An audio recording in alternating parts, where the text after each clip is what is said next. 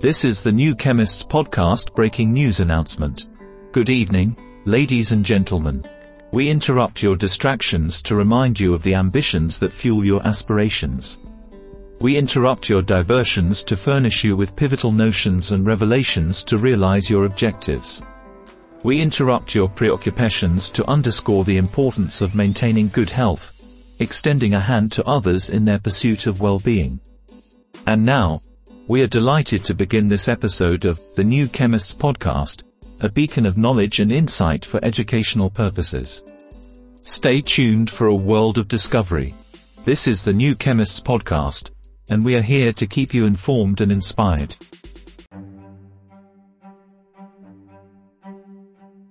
Welcome to the New Chemists Podcast, one of the best chemistry podcasts globally.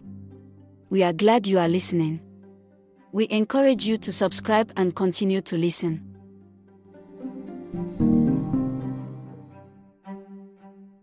Welcome to the New Chemist Podcast. We are glad you are listening. We are one of the best chemistry podcasts globally. We encourage you to subscribe and continue to listen. Welcome to the New Chemist podcast. We are so glad you are listening. Feel free to subscribe on Spotify and tell your friends and colleagues about the podcast.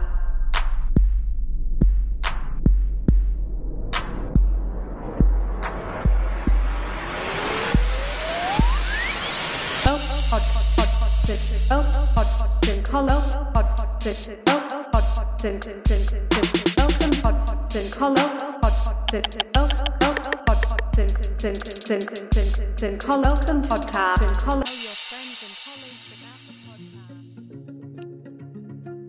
Our Deepest Fear by Marianne Williamson. Our deepest fear is not that we are inadequate. Our deepest fear is that we are powerful beyond measure. It is our light, not our darkness, that most frightens us. We ask ourselves, who am I to be brilliant, gorgeous, talented, fabulous?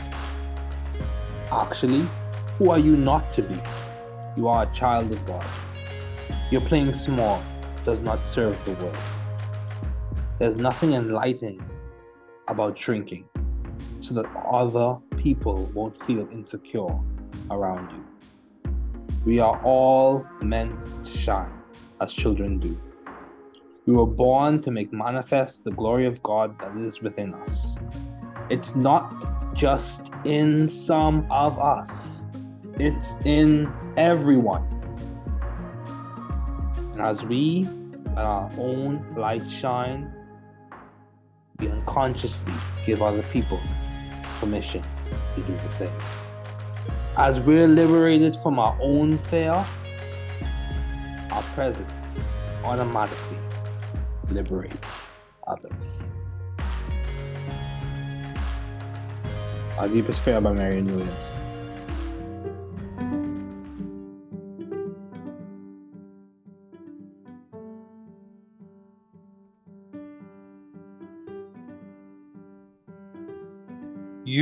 Are very important, especially to us here at the New Chemist podcasting group. You listening in is significant.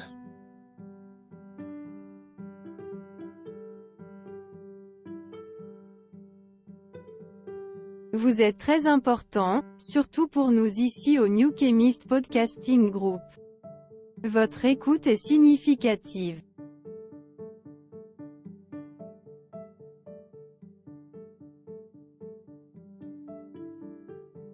Usted es muy importante, especialmente para nosotros aquí en The Nuche Mist Podcasting Group. Usted escuchando, es significativo. Você é muito importante. Especialmente para nós do The New Chemist Podcasting Group. Você ouvindo, é significativo.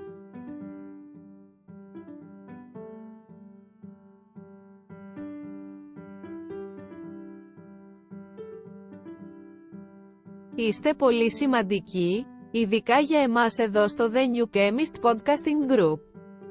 Το να ακούς είναι σημαντικό.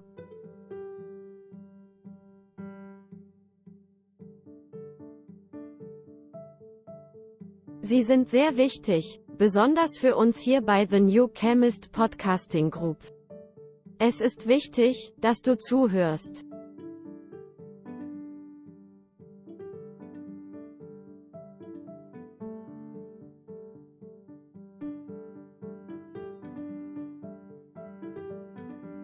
Je bent erg belangrijk, vooral voor ons hier bij New Chemist Podcasting Group. Dat je meeluistert, is veel betekenend.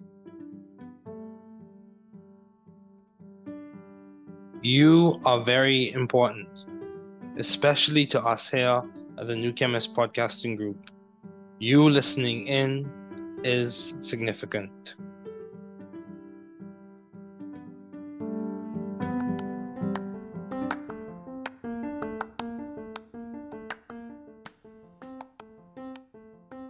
Welcome to the New Chemist Podcast.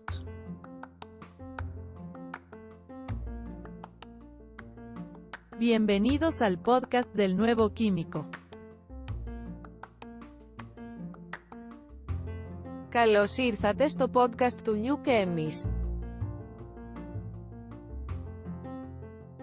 Welkom bij de podcast van The New Chemist.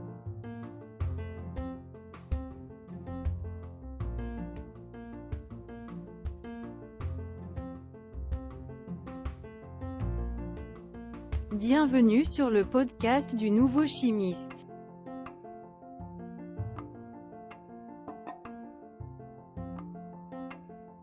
Bem-vindo ao podcast do Novo Químico. Welcome to the New Chemist Podcast.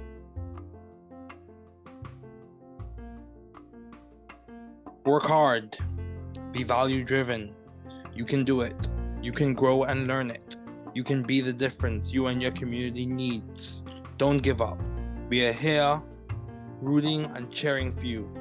Don't give up.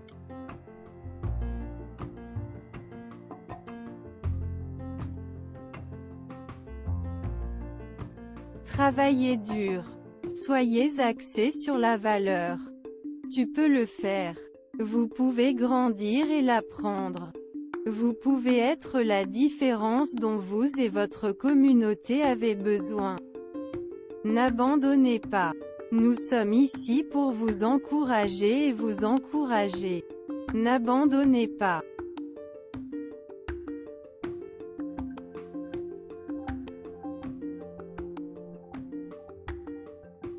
Trabalhar duro. Seja orientado por valores. Você consegue. Você pode crescer e aprender. Você pode ser a diferença que você e sua comunidade precisam. Não desista. Estamos aqui torcendo e torcendo por você. Não desista.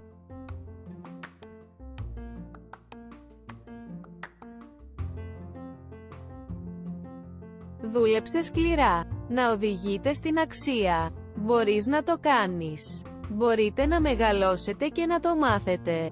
Μπορείτε να είστε η διαφορά που χρειάζεστε εσείς και η κοινότητά σας. Μην τα παρατάς. Είμαστε εδώ για να σας ζητοκραυγάσουμε. Μην τα παρατάς.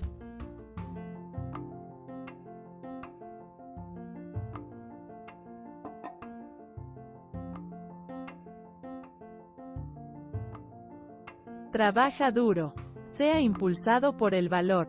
Puedes hacerlo. Puedes crecer y aprenderlo. Usted puede ser la diferencia que usted y su comunidad necesitan. No te rindas, estamos aquí animándote y animándote. No te rindas.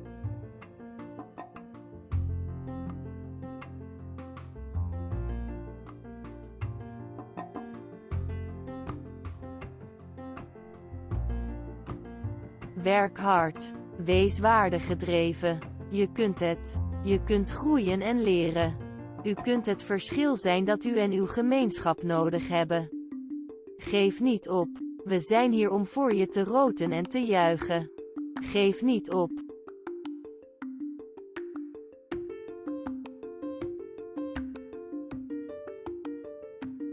Work hard. Be value driven. You can do it. You can grow and learn it. You can be the difference you and your community needs. Don't give up. We are here rooting and cheering for you. Don't give up.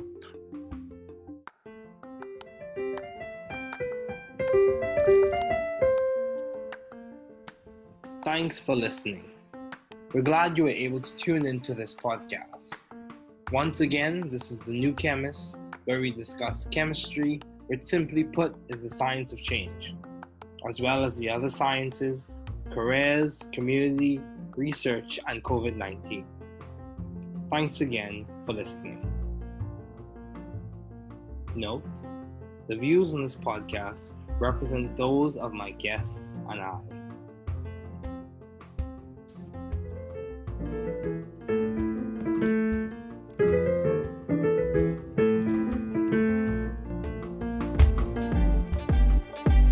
the world of pharmacy, we lay the claim. Knowledge and compassion is the golden flame. Science and practice, side by side, they groove. In a student's journey, we find the move.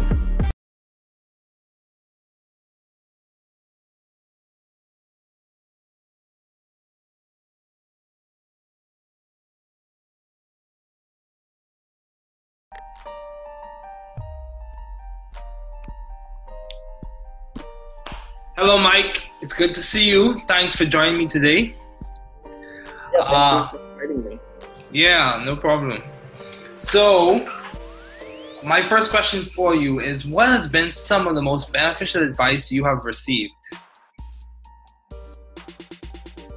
Uh, I think the most beneficial advice I've received, at least in the context of, I guess the the greater purpose of our discussion, which is talking about chemistry and kind of the way we interact with world as chemists in the way that we think about the world as chemists, is essentially like kind of the the advice that's pretty general, like never give up and keep on trying. If you get knocked down, you have to get back up again.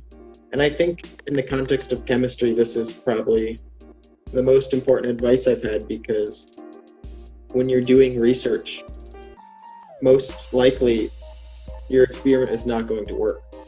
Probably out of 100 experiments you do, maybe like, depending on which exact field of chemistry you're in, like 50 of them, 70 of them, 80 of them will fail. So, really, for me, I think the most important thing has been being told and being affirmed that failure is normal and that you just have to keep working and try again. Yeah, I agree. That's important to persevere.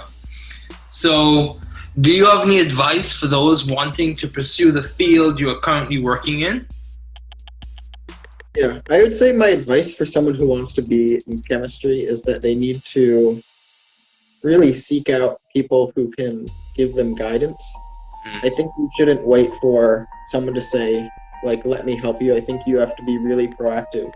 Kind of like you've been doing with this podcast. You're reaching out to people, you're seeing what's worked for them in their their careers. And especially lots of chemists. You're reaching out to them, the people who have experience in the field, and you're seeing like what made you successful, what worked well for you. I think you really have to look around and find a mentor who can, or mentors, multiple mentors who can really help guide you in your path because there's a lot you can miss if you're trying to walk the path alone. Okay, so would you say mentorship has played a lot played a large role in your development as a chemist? Yeah, definitely. Okay, that's good. That's good. So, why did you choose chemistry as a field to major in in your undergraduate years?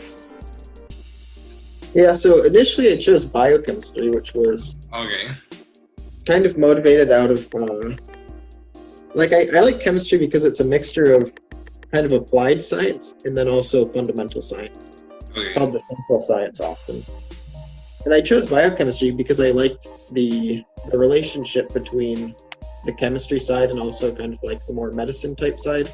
I didn't want to be a doctor, but I thought it was really cool to see how chemistry and different like therapeutics can help the body, how you can like heal humans using the knowledge of chemistry. But as I progressed in my study of chemistry, I got more interested in things that went beyond just like chemistry interacting with humans, but just chemistry interacting with the whole world. which is kind of how I shifted more towards inorganic chemistry, where I was interested in how chemistry in humans using chemistry, either as chemists or as people driving cars or using plastic materials, whatever it may be, interact with the world. And I really liked how inorganic chemistry could help shape the way we interact with the whole world. Okay, so what do you mean by that? Um, what what specific ways, uh, or, or even more to be more even more specific, what specific area of inorganic chemistry is your research centered around? Yeah. So my interest in inorganic chemistry even surpasses just my research. I'll I'll talk about both, I guess. Okay. In terms of like in general, inorganic chemistry, for example, like all of the plastics around us, most of them are made using inorganic catalysts. Mhm. Plastics play like a huge role in our world, and this has been like a development that happened within like the several decade time span that was really important, a really important contribution from inorganic chemistry. Also, if you look at like a lot of the like industrial feedstock chemicals we have to use, like like ammonia is one that's central to our research group because ammonia is important for fertilizer and then as a nitrogen feedstock chemical. Okay. Inorganic catalysts are like necessary for providing more ammonia for both fertilizer and feedstock applications. There's also like hydrocarbon cracking. Mhm. There, there are all sorts of uh, different different industrial applications that really heavily rely on metal catalysts. So, inorganic chemistry really appealed to me as something that spanned so many different uh, like areas of our life where we may not even realize it. Even just in your car, like your catalytic converter in your Mhm. car is inorganic catalysts. Yeah. Now, in my own research, what's interesting, our group deals quite heavily in the nitrogen cycle, although we also look at other small molecule activations. I work for Jonas Peters at Caltech to um, provide some context. We work a lot in the nitrogen cycle, and I work in the conversion of ammonia and nitrogen. So our group historically studies the process where you take nitrogen Mhm. and you convert it to ammonia, which is called nitrogen fixation. Mhm. One of the most important industrial processes, the Haber-Bosch process. Um, but recently, well, not not even recently, for decades, there's been interest in using ammonia as fuel because ammonia is doesn't have any carbon in it. So if you use ammonia as fuel, not necessarily combust, you could also use it like a fuel cell or some other uh, application. Using ammonia as fuel would be a carbon-free fuel, and um, that's been something that people are really interested in recently because there's a lot of uh, push towards avoiding the carbon-based fuels because of concerns about global warming. But even Mhm. more importantly, to me, like carbon-based fuels will run out. Like that seems to be something that's hard to debate. No matter how much people may have different perceptions on the prospects of global warming, if you use up a resource, you will run out of it. And Mhm. carbon-based fuels are hard to replenish. So you can either do research in replenishing carbon-based fuels, which is a really active and important area of research, or you can research alternative technologies that don't rely on the carbon-based fuel. So this could be like capturing solar energy, wind energy, any of these things, or storing that energy in different fuels, one of which could be ammonia. So that's what my research deals with, turning ammonia into nitrogen as a new carbon-free fuel. Okay, that's good. That's good. So, if you had to give along the same lines of advice and career paths, how have you been able to be uh, so academically successful as a student? How? What would you attribute to your success? Or who, or what process, or pattern, or lifestyle? Yeah. I think for this question, it's really important to acknowledge my parents because my parents, I think having two parents who were really interested in my academic success was really helpful. Both of mm-hmm. them were really involved in like like pushing me to study and really prioritize that in my life, making that like really important for me, not not like diminishing its importance and saying like, yeah, school's all right, but why don't you focus on like all these other activities also? Like they did let me do other activities. I played soccer my whole life. Um, I ran track when I was in high school. I did a lot of other activities, but they weren't like forcing me to do anything. They gave me the the ability to make my own choice, but Mhm. they imparted how important education was, which I'm Mhm. really grateful for because even though I really liked soccer when I was a kid, like it's unlikely you're going to become a professional athlete, for example. Mhm. So, and I also like suffered a lot of like injuries when I was doing sports, Mhm. where that would have like had a really negative effect if I wanted to keep playing sports. So like I chose not to try to play sports in college because of injuries I had in high school. Whereas like focusing on academics, because my parents made me focus so much on, or didn't make me focus so much on academics, but made me realize how important it was. That was like a gift that I've been able to keep like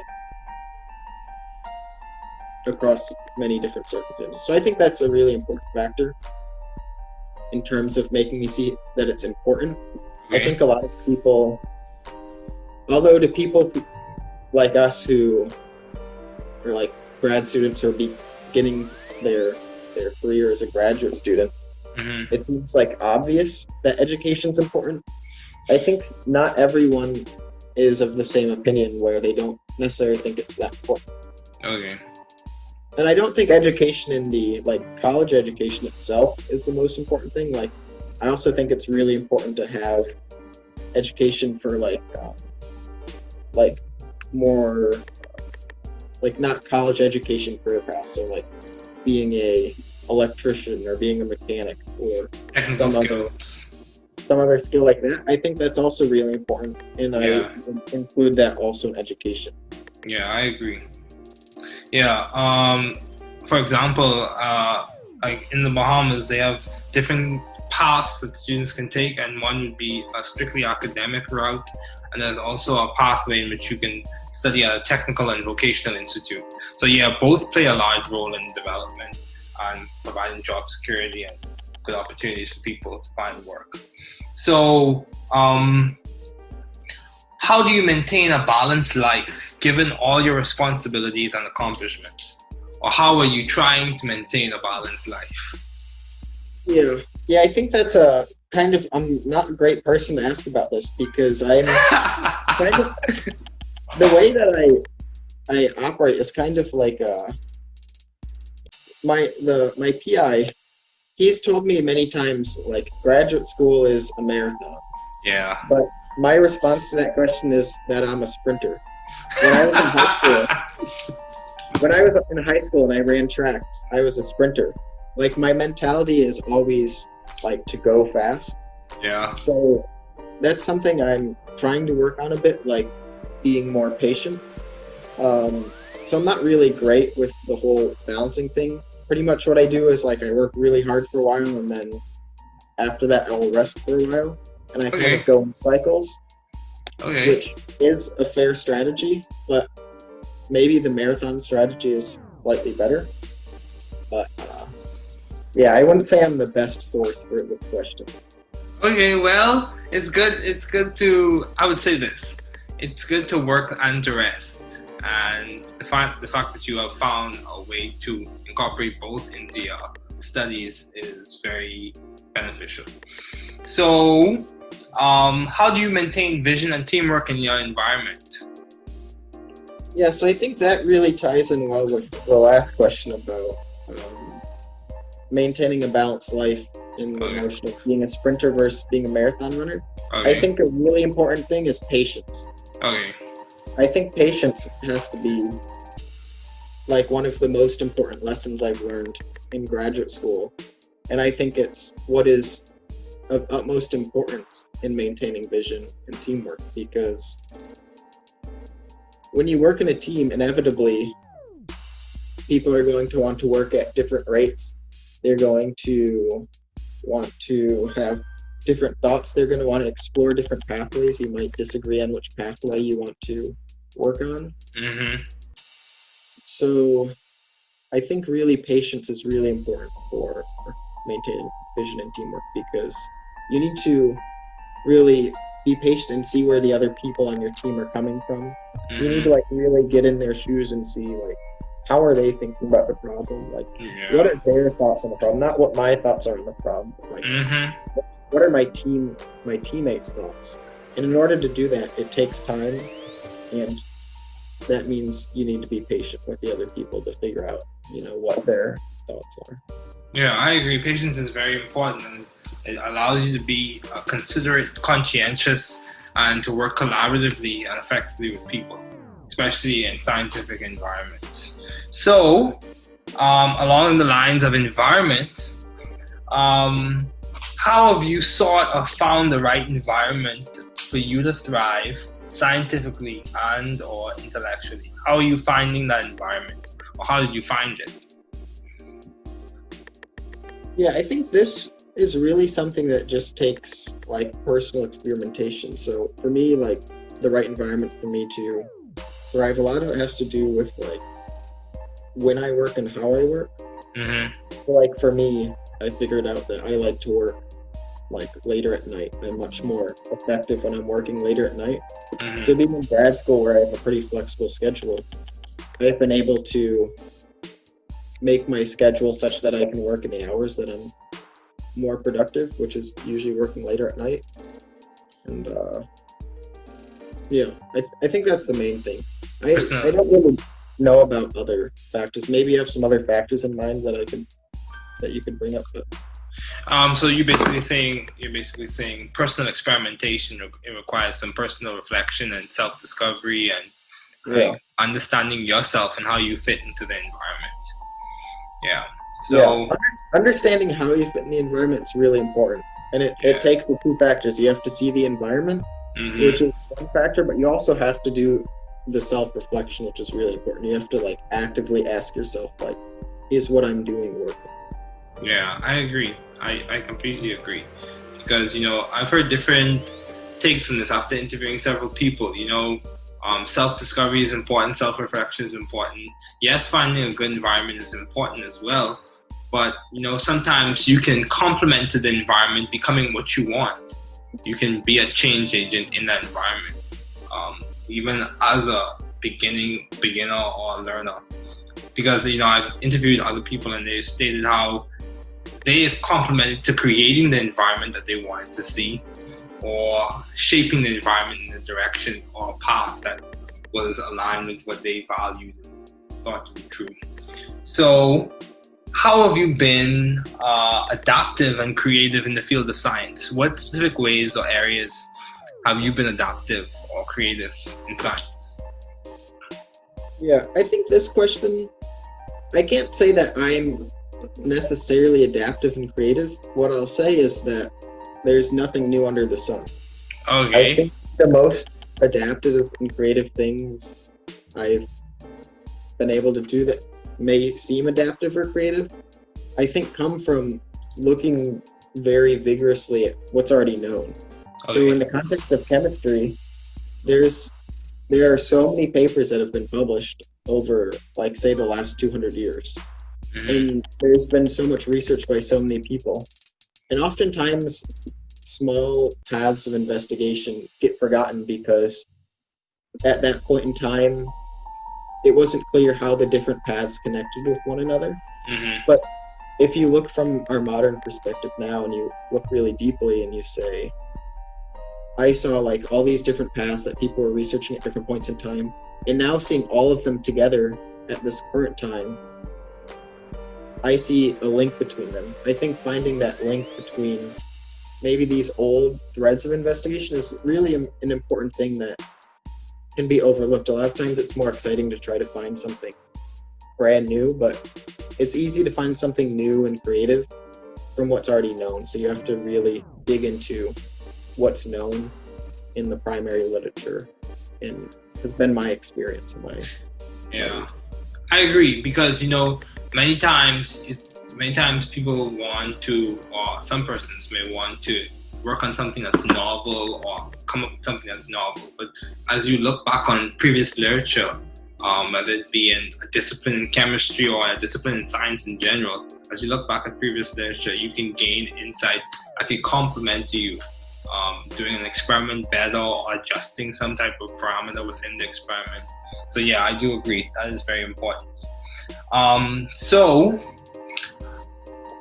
how do you maintain a view of the bigger picture in your career and in your life in general? Yeah, I think this question gets at one's worldview. Okay. So my personal worldview is that I'm a Christian and I have faith in Jesus.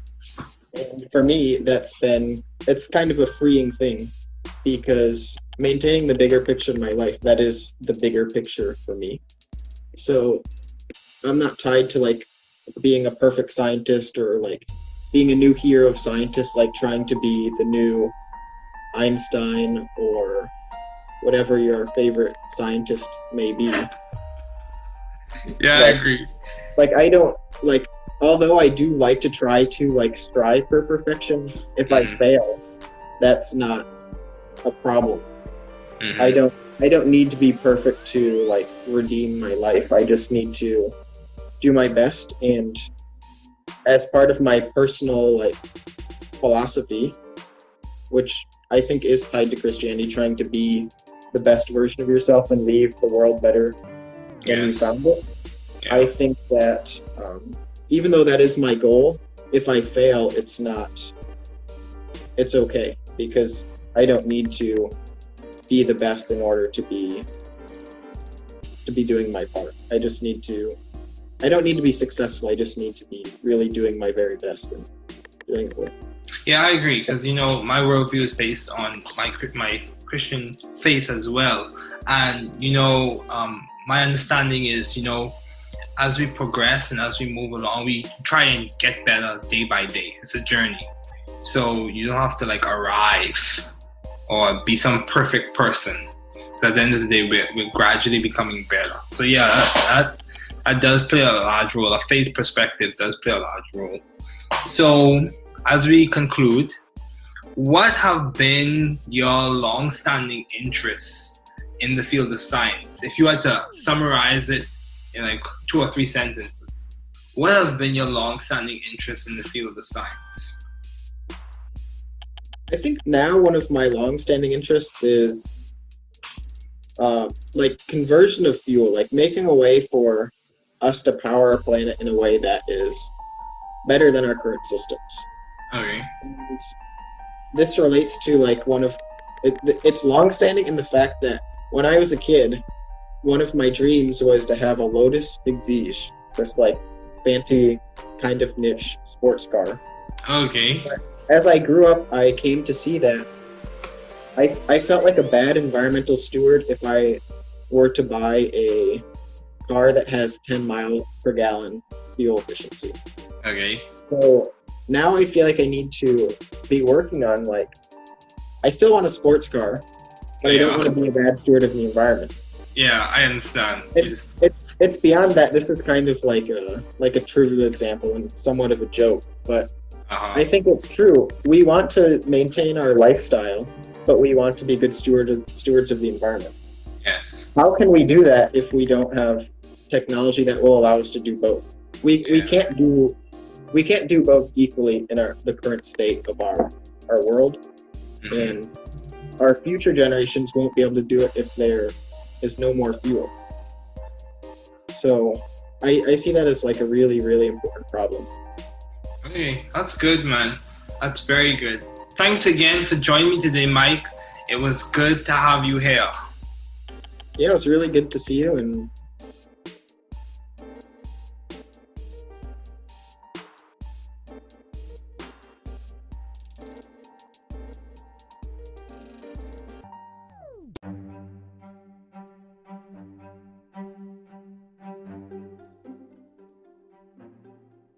Okay, this is definitely exciting. Welcome to the New Chemist Podcast. We are so glad you are listening.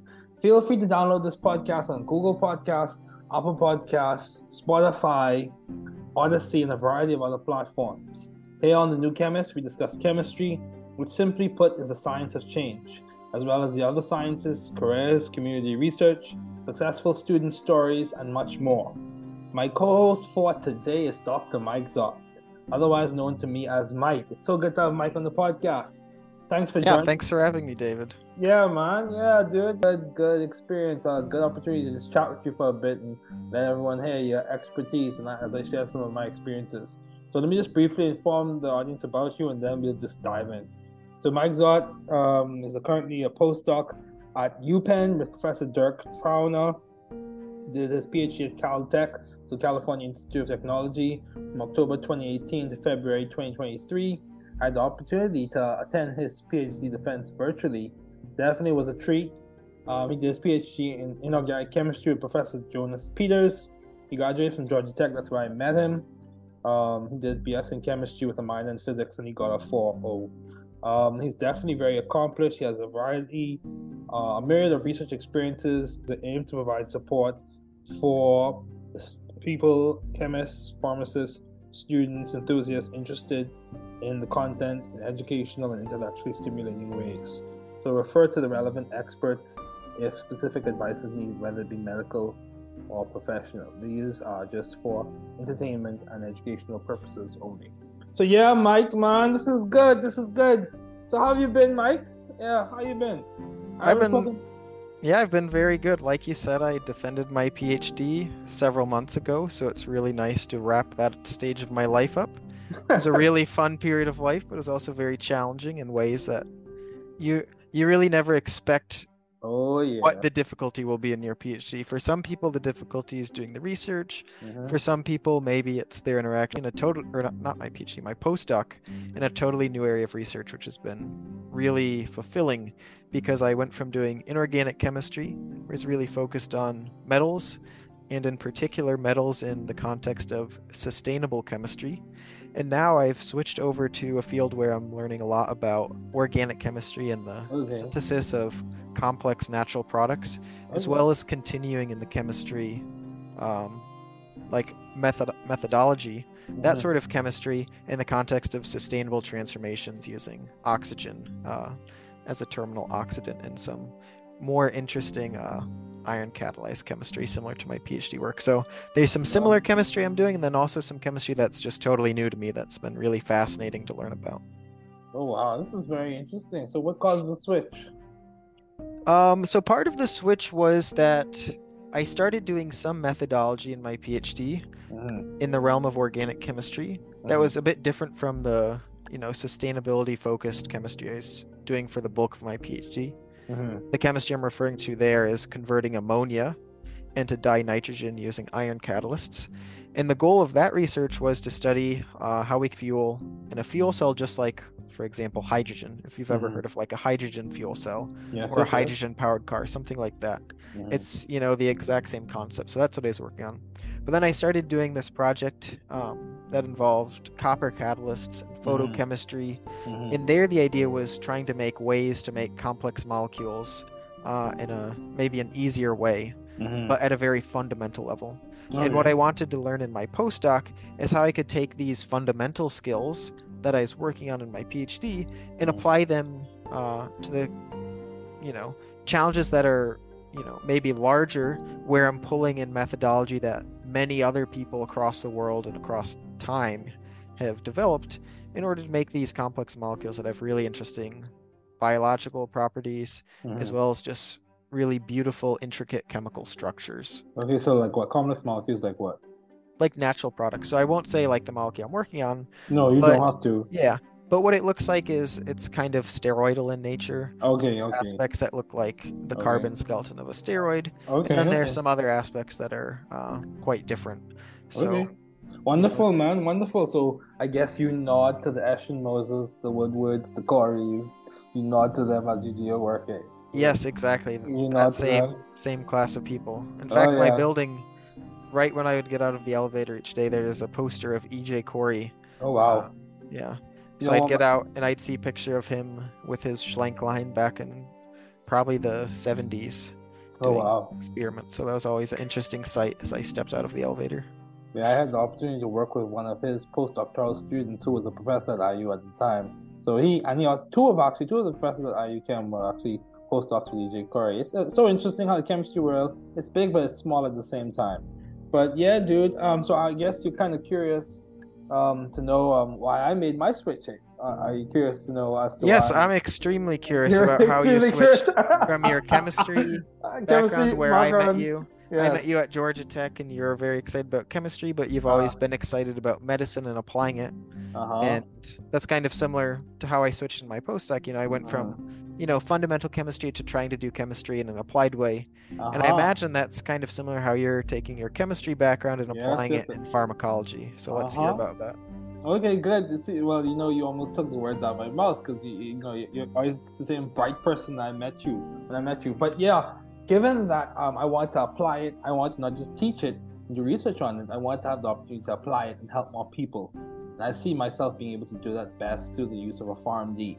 So yes, I have an MS in chemistry, but um, at the same time, I wanted to apply it not just in the academic and research setting, so in the intellectual arena, but also I want to apply it in a place or in a space where I could see the impact in a shorter time interval. So, like with pharmacology knowledge, it being understanding how the drug affects the body, so pharmacodynamics, or understanding how the body is impacted by the drug, so pharmacokinetics, so absorption, distribution, metabolism, excretion, those types of things.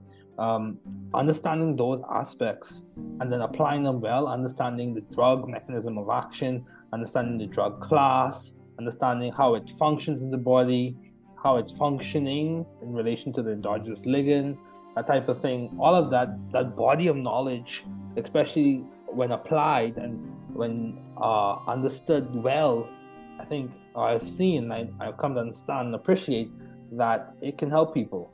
And so that adds a lot of uh, value and also it's fulfilling to me, even as I'm learning about it, because it's not, in a way, I would say, I wouldn't say it's a homologous transition.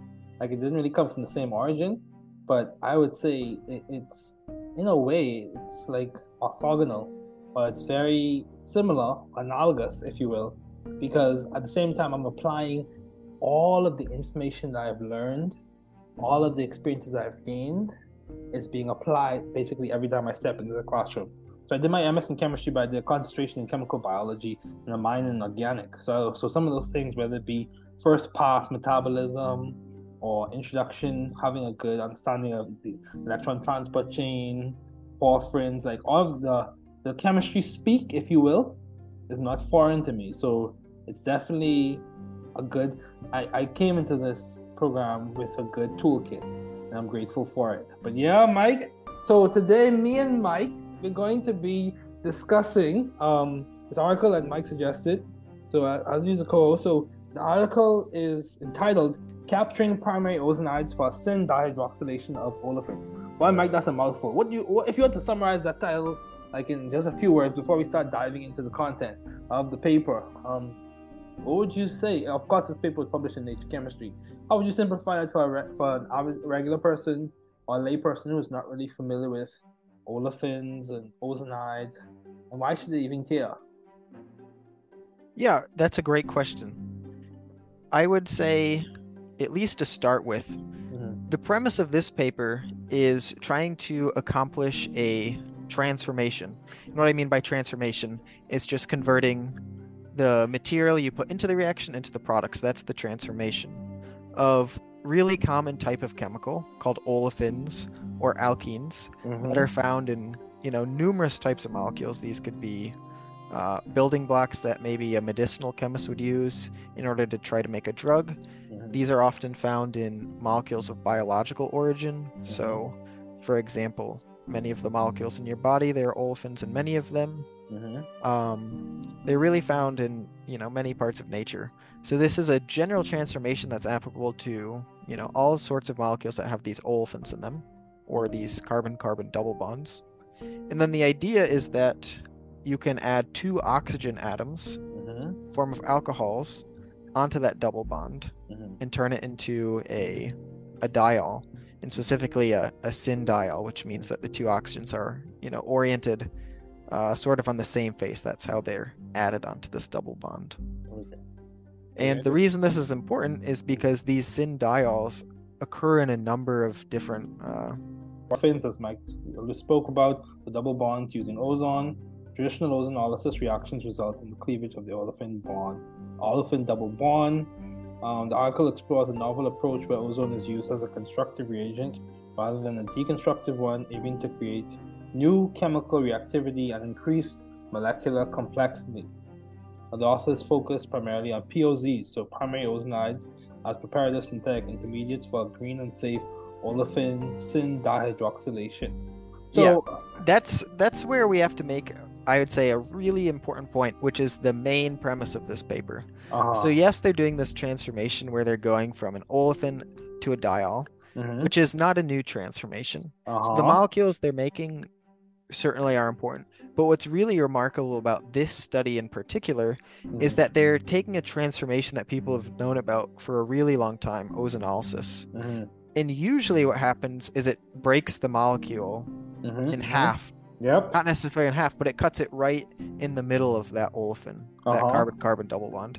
But what's really unique and groundbreaking about this particular study is that they're able to stop that process from happening. Mhm. They're able to interrupt it Mhm. and retain that carbon carbon bond, which in this case is kind of valuable, Mhm. and do a dihydroxylation as opposed to cleaving that double bond all the way into, you know, for example, ketones and Mhm. aldehydes, Yeah. carboxylic acid, some sort of carbonyl compound. So they interrupt this process, Mm. and uh, that's really, I think, quite groundbreaking because they're doing it without uh, the presence of any, you know, harmful metals.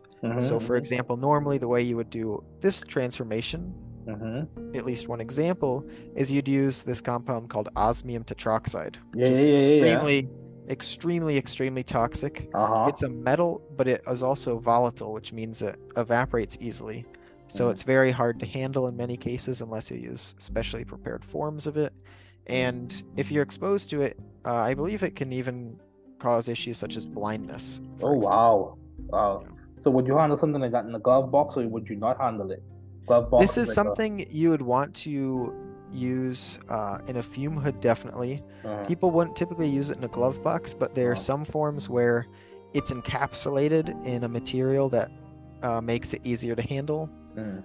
Or there are some uh, like salt precursors where it's not in the form of osmium tetroxide Mhm. specifically, which is volatile, but it's a salt of it, which makes it, you know, no longer evaporate easily, so you can weigh it out more easily.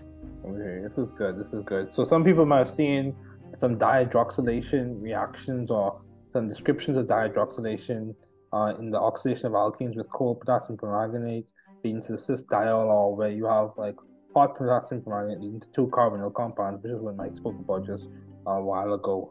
So yeah, so ozone. This paper talks about it uh, mentions ozone, which is a powerful oxidant used in various industrial applications, including pharmaceutical synthesis and disinfectants.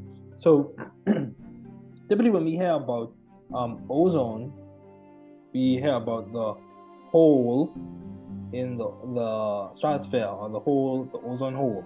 So, it's technically not a hole where ozone is present, but it's actually a region of exceptionally depleted ozone in the stratosphere over the Antarctic that happens at the beginning of the southern hemisphere. Um, so, uh, it's interesting how this this involves ozone. Why did you why do you think they chose to use ozone? Is it because of its uh, catalytic nature or reactive nature? Why do you think they chose to use ozone as opposed to using something else to run these reactions? I understand they want to do dihydroxylation, but why did they choose ozone? I think the reason that they chose ozone in this study is that ozone is a pretty sustainable oxidant Okay. because it's generated from oxygen, which Mhm. is very abundant in the atmosphere. The atmosphere is made up of about 20% oxygen, so it's very readily available. And the only input uh, to generate the ozone is electricity. So the way this usually works in the lab is you have an oxygen tank, which is pretty cheap and non-toxic, Mhm. at least uh, in dilute concentrations. Mhm. Of course, it's very flammable, so you have to work carefully with it. Of But you feed it into an ozone generator, which essentially just looks like, you know, a big rectangle, which you stick a tube in and a tube comes out of it, and you plug it into a wall socket, and it uses electricity to convert the oxygen into ozone. So the ozone comes out the outlet hose, and then you bubble that into your reaction. So it's both easy to generate and it's also, you know, relatively sustainable as compared to some of the other ways you might carry out this transformation. And in addition to that, it's also very easy to remove. So the ozone, like you mentioned in the ozone layer, the Mhm. stratosphere, it's a Mhm. gas. So Mhm. it comes out of your reaction pretty easily. So it's easy to get rid of the reagent. Mhm. Um, yeah, so it really has a, a number of advantages.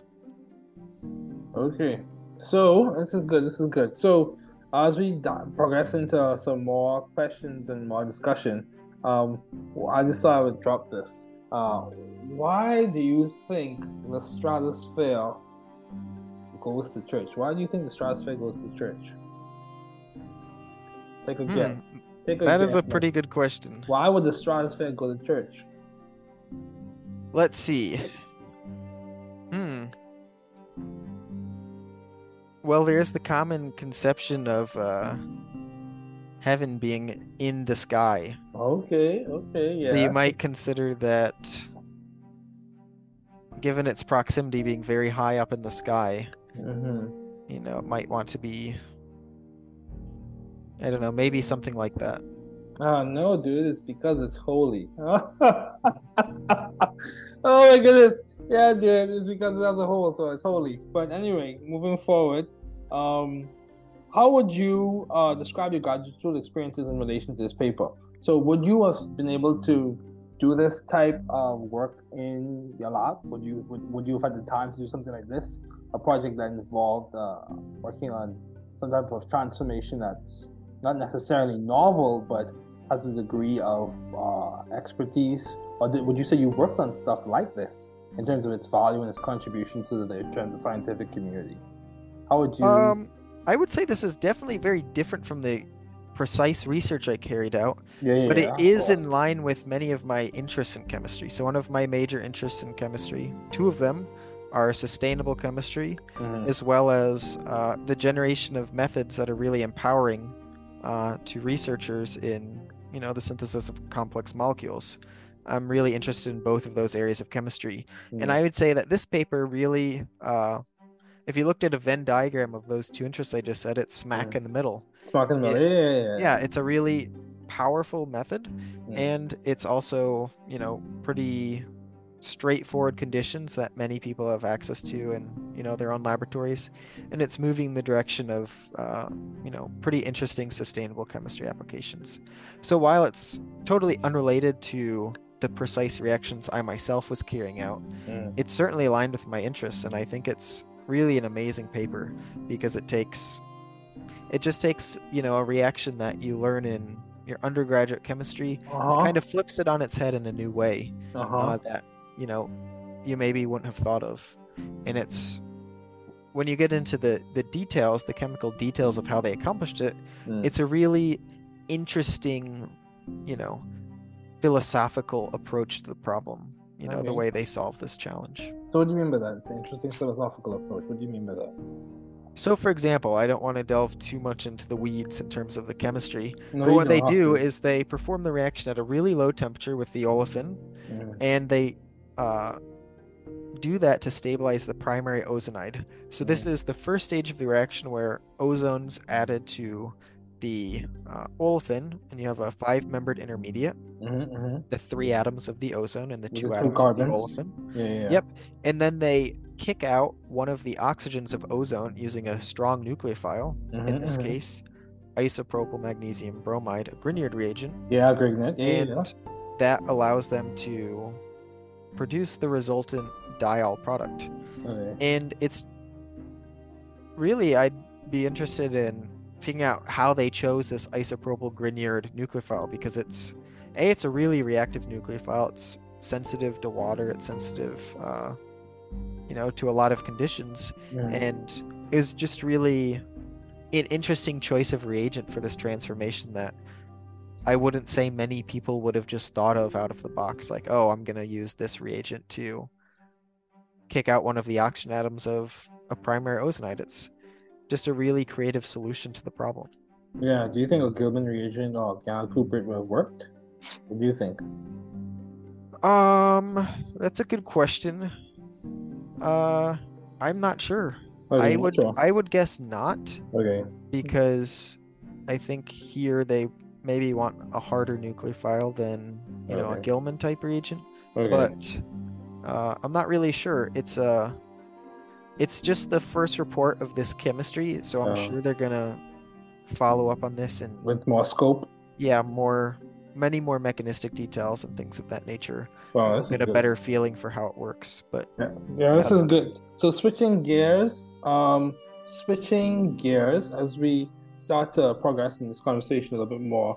What worked well for you in graduate school? What would you say? What strategies? As you, because you obviously were successful, you finished. That that's a, that's a, definitely a mark of success.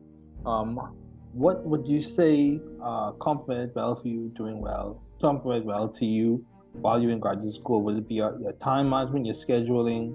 Um, you now at the end definitely, that phase. definitely, definitely not time management. That's something I keep working on as I get older in my life. Yeah, same Getting better same with the calendar, with the scheduling. Yeah, me too. Uh, definitely being married helps with that because I have more motivation to spend my time in lab wisely. Okay, that's fair. That's fair. That's But fair. I would say, really, the one most important point, in my opinion, is uh, this echoes a famous article written by, you know, this chemist Carolyn Bertozzi, who Okay. won the Nobel Prize relatively recently. Oh yeah, for Uh, orthogonal reactions, right? Yeah, it's called. The way she calls it is being a closer, uh, and essentially what that means is making sure that you finalize the research projects you're working on, because it's a lot of fun to try out a bunch of different reactions, Yeah, start yeah, new yeah, things. It's a lot more fun in the beginning when you don't have to uh, really dive really deep into all the details. But I'd say the most important thing for myself was being very focused on finishing what I started and making sure I did the experiments to turn my initial hypothesis and initial successful research hit into a completed paper. So doing some of the boring experiments like the characterization data or Mhm. some of the mechanistic experiments that aren't necessarily fun to do, Mhm. but they're very important in terms of, you know, making sure your work is academically rigorous, which. I would say Yeah, is one of the most important things as a scientist, being very rigorous with all of I the agree. Com- experiments you're doing. I completely agree. So as we zoom in and zoom out, for mechanistic details, were you doing them like computationally, or did you like figure them out through the use of like NMR and mass spec, or did you use those primarily for your characterization? What just list a few of the tools that you use before we zoom out to a general picture of this. Yeah. Yeah. The reason, one of the reasons I wanted to work with my PhD advisor, Jonas Peters, is that I really valued uh, the academic rigor of the work that comes out of his lab. Mm. So when we analyze a problem, we use pretty much every tool at our disposal. Okay. Okay. Which, fortunately, at Caltech, we had a lot of tools at our disposal. Mm. So, one technique a lot of people did is EPR, electron paramagnetic resonance. I didn't get to do that too much, although I did do it in you know one of my papers. We had a Mossbauer spectrometer in our own group, which I used in a lot of my work. Oh, wow. which is a specific type of spectroscopy uh, Hmm. that works really well for iron-containing compounds, which was Oh, yeah. my specialty. Uh, NMR, mass spectrometry, UV vis, electrochemistry, really a lot of different types of techniques. Okay, that's that's good, man. That's good. So, uh, from a general standpoint, uh, you said you still so time management something you're still working on, but your ability to finish what you start. I think that's very that's very that's a very important uh, practice. You know, being able to complete what you start uh, within reason, and once you understand yourself and know yourself in your context, yeah, being able to complete the projects that you start. That's that's I think that's very very important. You know, um, it's good to experiment, it's good to try new things, but at the same time, um, discipline and focus, I think, is very, very, very important. Yeah. So in in your transition to uh like you've made a big transition and you juggle a lot of things. Obviously Uh-huh. you're doing a PharmD, you Uh. manage this podcast, you're involved with a lot of other, you know, really important endeavors. How do you do it? Oh, so how do I do it? Dude, I'll be honest with you. For me, it's accountability. Accountability is like a key aspect of this. See, when I vocalize what I'm doing to like people say, I might vocalize it to you or to my colleagues, friends, or vocalize it to my family members. When I vocalize it, there there's this implicit expectation that you will complete what you started. You won't just drop it and leave it hanging. And also the, the support system I have you know, when I express to them that I'm working on something, they'll come to me and say, "So, so how's it going with that?" Uh, or "How are you making progress with that?" Or "How is that fitting into what you have to do?" Like I, I honestly have people in pharmacy school, which I'm grateful for, and they'll come to me and they'll remind me, you know, you know, we expect you to get this grade in this test, this type of thing, or we expect you to be the top, or we expect you to do this, or we expect you to do that. And it's not really focusing so much on people's expectations, but having a network of accountability. You know, that that is what really helps me to manage all these things, as well as you know, I do do a lot of scheduling. Um, a lot of I use Google Calendar and I use a hard copy calendar. And what I one thing I do, and I, I'm doing it more in pharmacy school, is I take the I take the text and convert it an MP3 and listen to it as I'm on the bus or on the train or some walking. So I'm listening to my notes as I'm going along. So I try to use my time wisely and extract the value from it. But yeah, Mike, um, this is really, really good. This is really, really good. So my thing, my question to you is, um, what advice do you have for future graduate students as we start to wrap up? What advice do you have for future graduate students or people who are currently in graduate school? What advice would you give them as you now serve as a your postdoc? So I'm not sure what your future plans are, but you're in a postdoc at UPenn. Um, from our conversation, you seem to be doing fine. Um, what advice would you give to someone who's like recently starting, who just started a chemistry PhD program? yeah, definitely echoes the theme you just talked about accountability. Mm-hmm. And I think as a beginning grad student, and I'll say in a research ex- like environment, what you want to do is you want to find a really good mentor. Yeah. Uh, I think it's extremely important for a first year graduate student, uh, at least if it's possible, to work with an older graduate student who's involved Mhm. with them. Yeah, yeah. And that's not always possible. Sometimes it's difficult to get someone to mentor you, or your advisor maybe wants you to work on a project by yourself. Mm. But really, I think it's crucial to find a good older mentor, whether them they're in your own research group, or if they're in a different research group, maybe they're in an affinity group, uh, something like that. You just really have to find a, a good mentor, I would say, in addition to your, you know, your primary PhD advisor. Yeah, I completely agree with you. And as we conclude, I, I I completely agree with you in that, you know, mentorship is so important and you could have different types of mentors. You could have professional mentors, you could have research mentors, you could have people who are mentoring you for where you want to go next.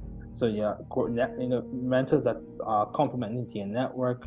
Like I can listen to my mentors like Stanley Dorn, Dr. Kevin Brown, Dr. Ted Lansky, Chancellor May, uh, Dr. Bayer, Dr. Langer. Those people have complemented my development, and you know I'm really appreciative for it. So yeah, dude, I completely agree. It's good to find a mentor, and this is the thing you have to remember. Um, the mentor might not come to you. Sometimes you have to go to them or find a time that's convenient for them, or you have to read about their work, or reach out to them, or send the email. You know, what's the worst that could happen? You send an email inquiring about the work that they're doing, wanting to hear more, or have a conversation, or reach out reach out to people who are interested in, or find out. Do I've realized that when it comes to academics or like scientists, it's good when you can read about their work if you have time and find out so you can ask like salient questions that show that you've done your homework and you are complementing with uh, or you are inquiring with a good bit of background research. So you don't have to like write a thesis on it, but just be aware of the things, the big themes that they have worked on and have discussed. But yeah, Mike, this is definitely this definitely was a good conversation, good concentrated conversation on this paper and to speak with you and chat and hear how you're doing. So it was wonderful to have you on as a co-host.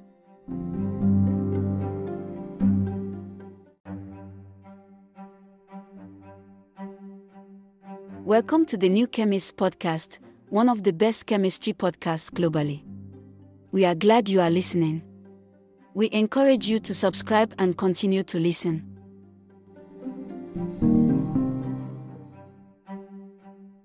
Welcome to the New Chemist podcast. We are glad you are listening. We are one of the best chemistry podcasts globally.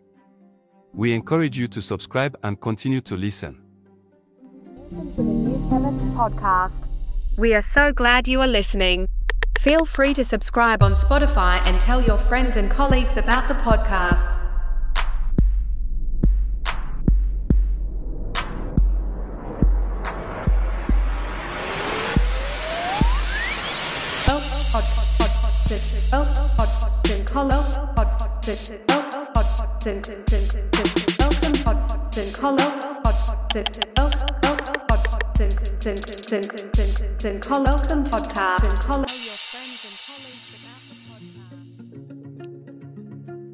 Our Deepest Fear by Marianne Williamson.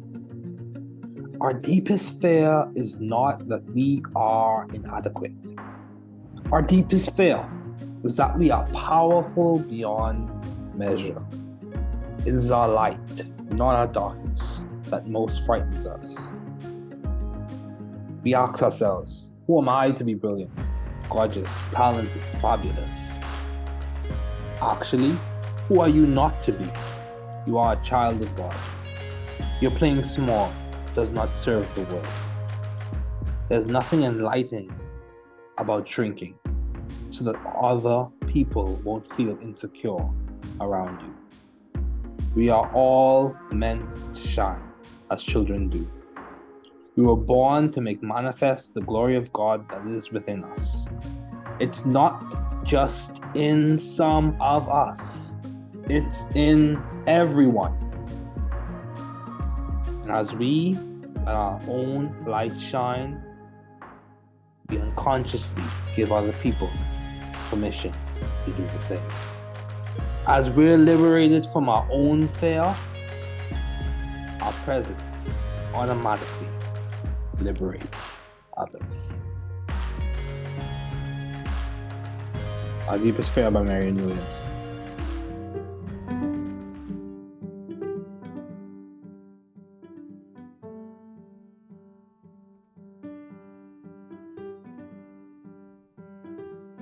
You are very important, especially to us here at the New Chemist podcasting group. You listening in is significant.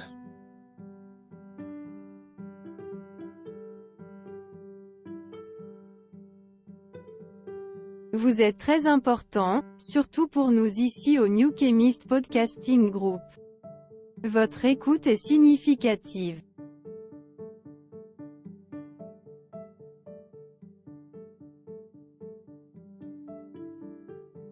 Usted es muy importante, especialmente para nosotros aquí en The Nuche Mist Podcasting Group. Usted escuchando, es significativo. Você é muito importante. Especialmente para nós do The New Chemist Podcasting Group. Você ouvindo, é significativo.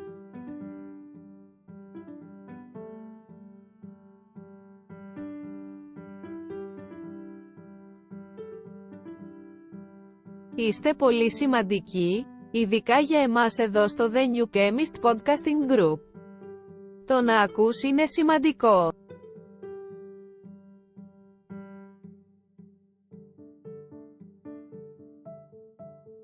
Sie sind sehr wichtig, besonders für uns hier bei The New Chemist Podcasting Group.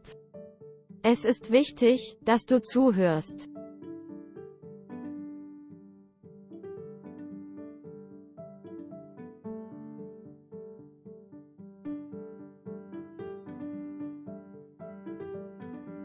Je bent erg belangrijk, vooral voor ons hier bij New Chemist Podcasting Group.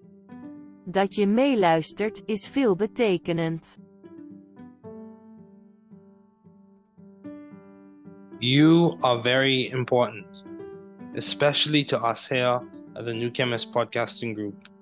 You listening in is significant.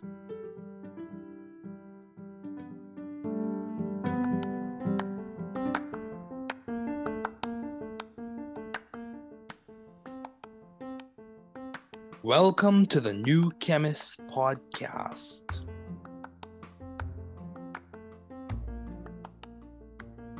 Bienvenidos al podcast del nuevo químico.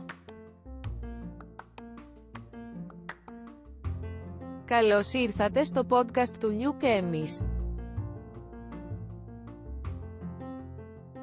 Welkom bij de podcast van The New Chemist.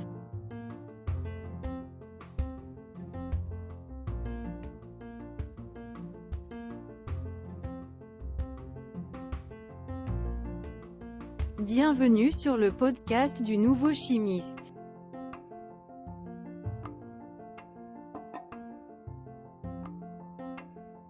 Bem-vindo ao podcast do Novo Químico.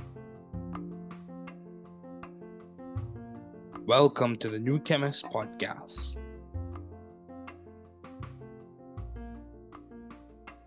Work hard. Be value driven. You can do it. You can grow and learn it. You can be the difference you and your community needs. Don't give up. We are here rooting and cheering for you. Don't give up.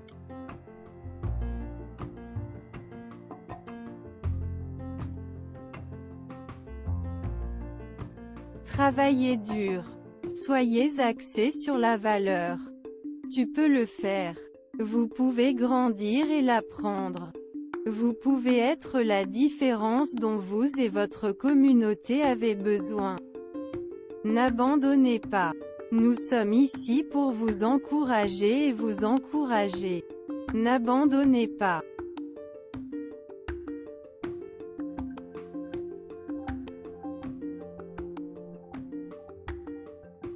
Trabalhar duro. Seja orientado por valores. Você consegue. Você pode crescer e aprender. Você pode ser a diferença que você e sua comunidade precisam. Não desista. Estamos aqui torcendo e torcendo por você. Não desista.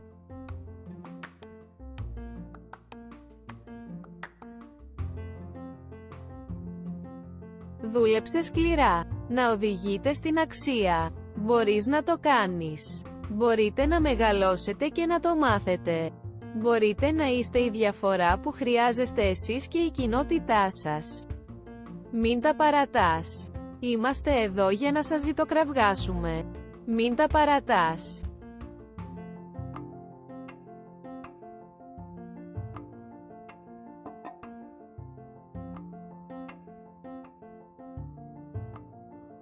Trabaja duro. Sea impulsado por el valor. Puedes hacerlo. Puedes crecer y aprenderlo. Usted puede ser la diferencia que usted y su comunidad necesitan. No te rindas, estamos aquí animándote y animándote. No te rindas.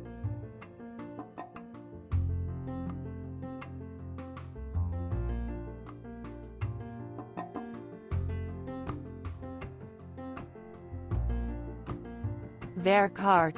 Wees waardegedreven. Je kunt het. Je kunt groeien en leren. U kunt het verschil zijn dat u en uw gemeenschap nodig hebben. Geef niet op. We zijn hier om voor je te roten en te juichen. Geef niet op.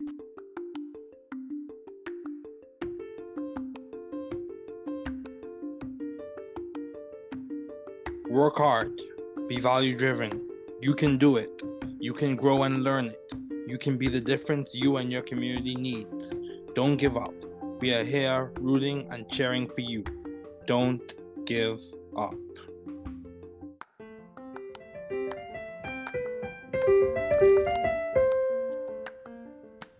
Thanks for listening. We're glad you were able to tune into this podcast. Once again, this is The New Chemist, where we discuss chemistry, which simply put is the science of change, as well as the other sciences, careers, community, research, and COVID 19. Thanks again for listening. Note the views on this podcast represent those of my guests and I.